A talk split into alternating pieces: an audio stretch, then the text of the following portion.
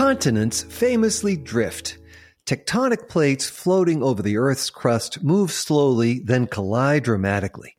In publishing over the last 20 years, such seismic activity has reshaped the landscape, creating new geographies for the book business. Welcome to CCC's podcast series. I'm Christopher Kenneally for Velocity of Content.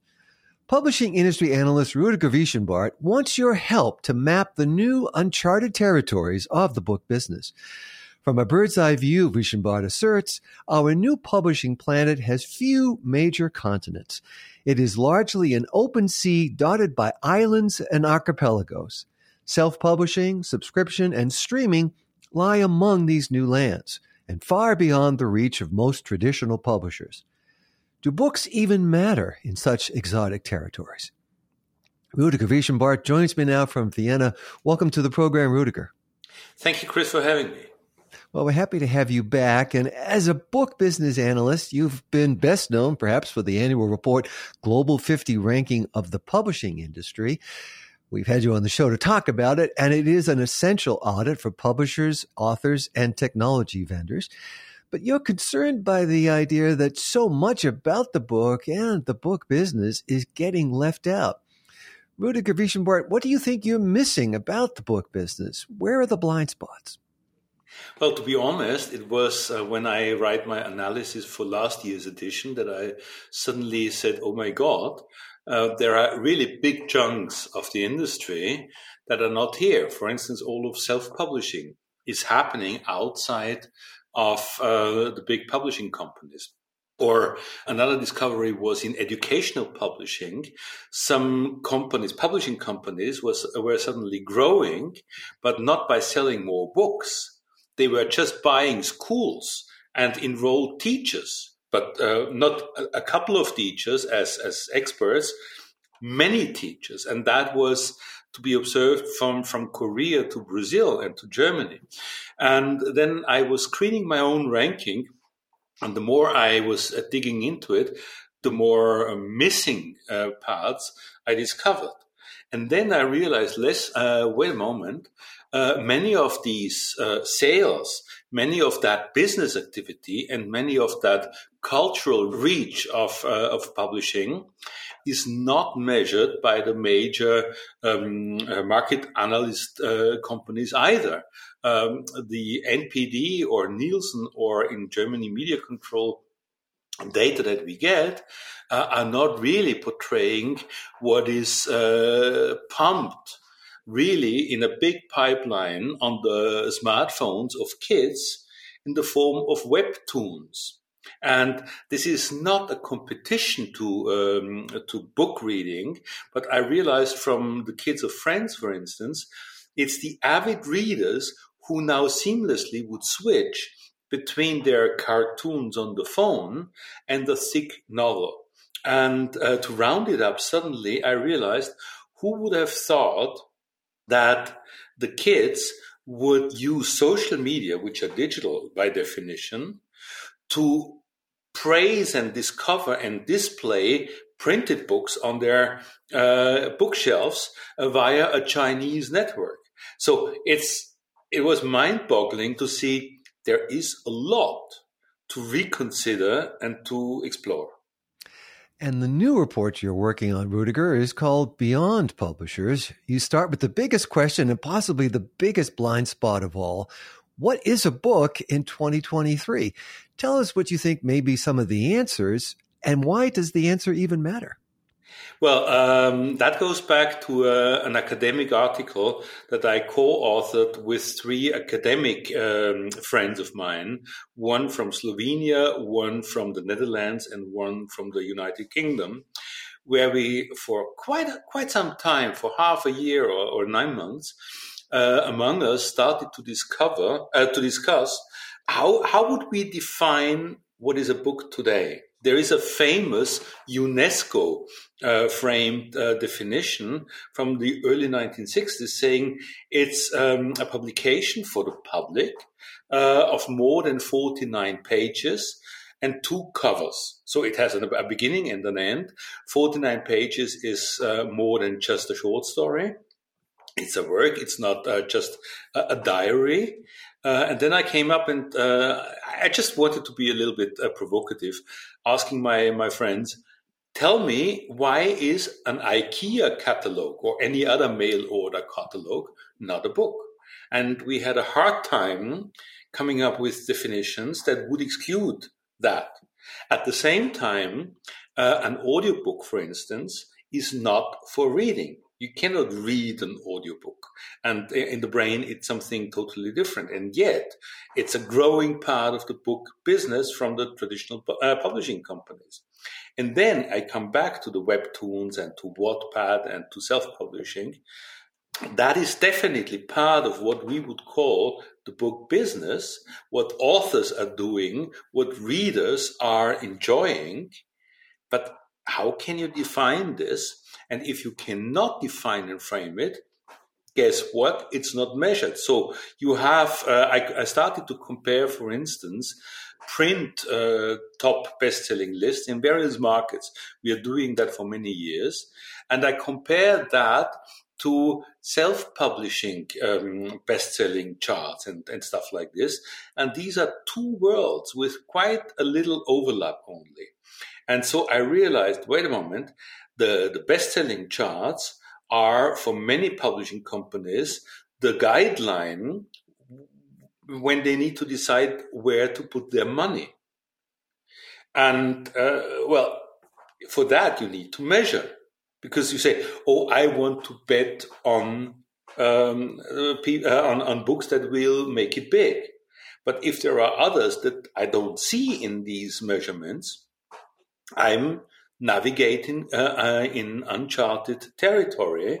And perhaps I place my dollars, euros, yen, renminbi onto the totally for, uh, wrong product. And what you're describing, Rudiger Wischenbart, is a kind of a breakdown in the traditional value chain for book publishing. How did we get here? I guess um, the value chain and the the, uh, the supply chain has been overlooked by many throughout the industry, not by everybody. Of course, the very big publishing uh, corporations heavily invested in the past decade. Uh, the big five in the US, for instance, heavily invested into improving their, their supply chain. But we have very different models in different markets. Uh, some smaller markets in Central Europe have very strongly vertically integrated uh, supply chains where publishers own book chains, books, uh, bookshop chains, uh, and and wholesaling. Uh, and uh, in other territories that doesn't exist hardly at all. And so we see suddenly that there are very different models, but like all the rest of the economy, it was getting more and more complicated and more and more complex. And if uh, and that was covered again only very partially by the trade media because they were more uh, interested in portraying the best-selling authors or, or stuff like this. And therefore, we lost track. And at the same time, like in every other industry, digitization was not about ebooks digitization was about the processes that um, linked the author's manuscript with the reader. And all that direct to consumer marketing, all the different production technologies. Uh, suddenly, publishing companies had to uh, to handle different formats: print, digital, audiobooks. They had uh, to uh, fill their products into ch- uh, sales channels that were very, very, very different. Um, uh, you mentioned subscription and, and, and streaming. There are almost turf wars going on, pro and con. Uh, but in a broad perspective, we see subscription has found a very, very broad place on the consumer's end. And so therefore it's it became much more complex. And that is where we stand now, that suddenly we have to step back and reconceive how that industry is working. So, without clear answers to many of these important questions you're raising, Rudiger Wischenbart, the publishing industry is sailing along in new waters, uncharted seas. What do you think book sale figures in particular are trying to tell us about the conditions for these seas? I guess uh, we have a mix of very diverse things. We have lots of new opportunities. We have lots of new players we have a new geography of global publishing. I can come back to that in a minute. But also, it puts a lot of competitive pressure on the traditional houses, but perhaps not so much on the big five, the largest corporations, but on those in the middle. They are squeezed because they have all the cost, all the challenge of handling these new complexities but not um, uh, not the same resources and not the same kind of revenue. The same applies to small markets. Uh, think of uh, markets not in the English or Spanish language, but in Central and Eastern Europe, where we uh, we have a few million um, in some language uh, regions, and they also want to do audiobooks, and the cost for producing an audiobook is the same. But when you have just a few million uh, customers, uh, it's hard to get good returns. So it's, I guess, um, the, the, the, simplest way to put it is um, we are really redrawing the map that we are working with.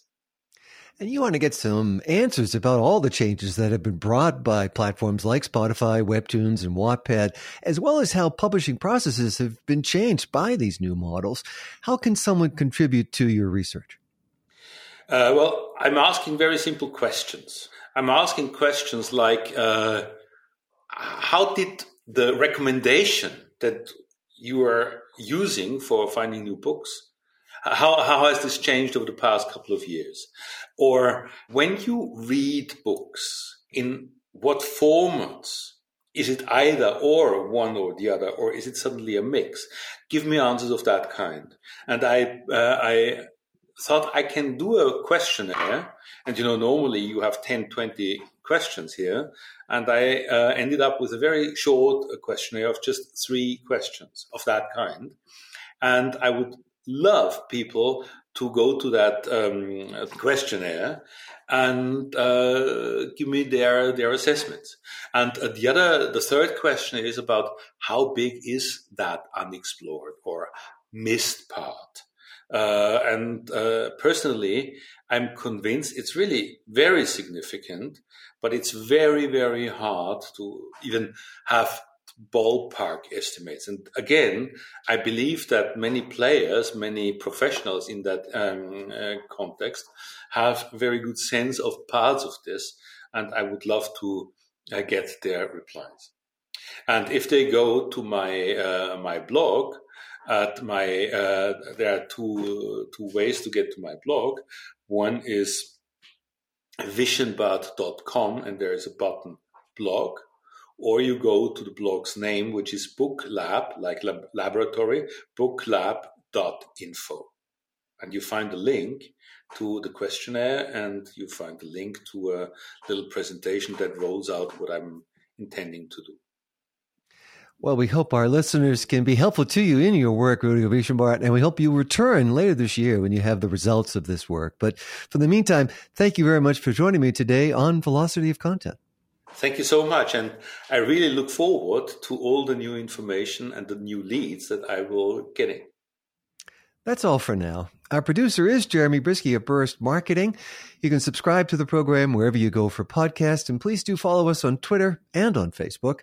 You can also find Velocity of Content on YouTube as part of the CCC channel. I'm Christopher Kenneally. Goodbye.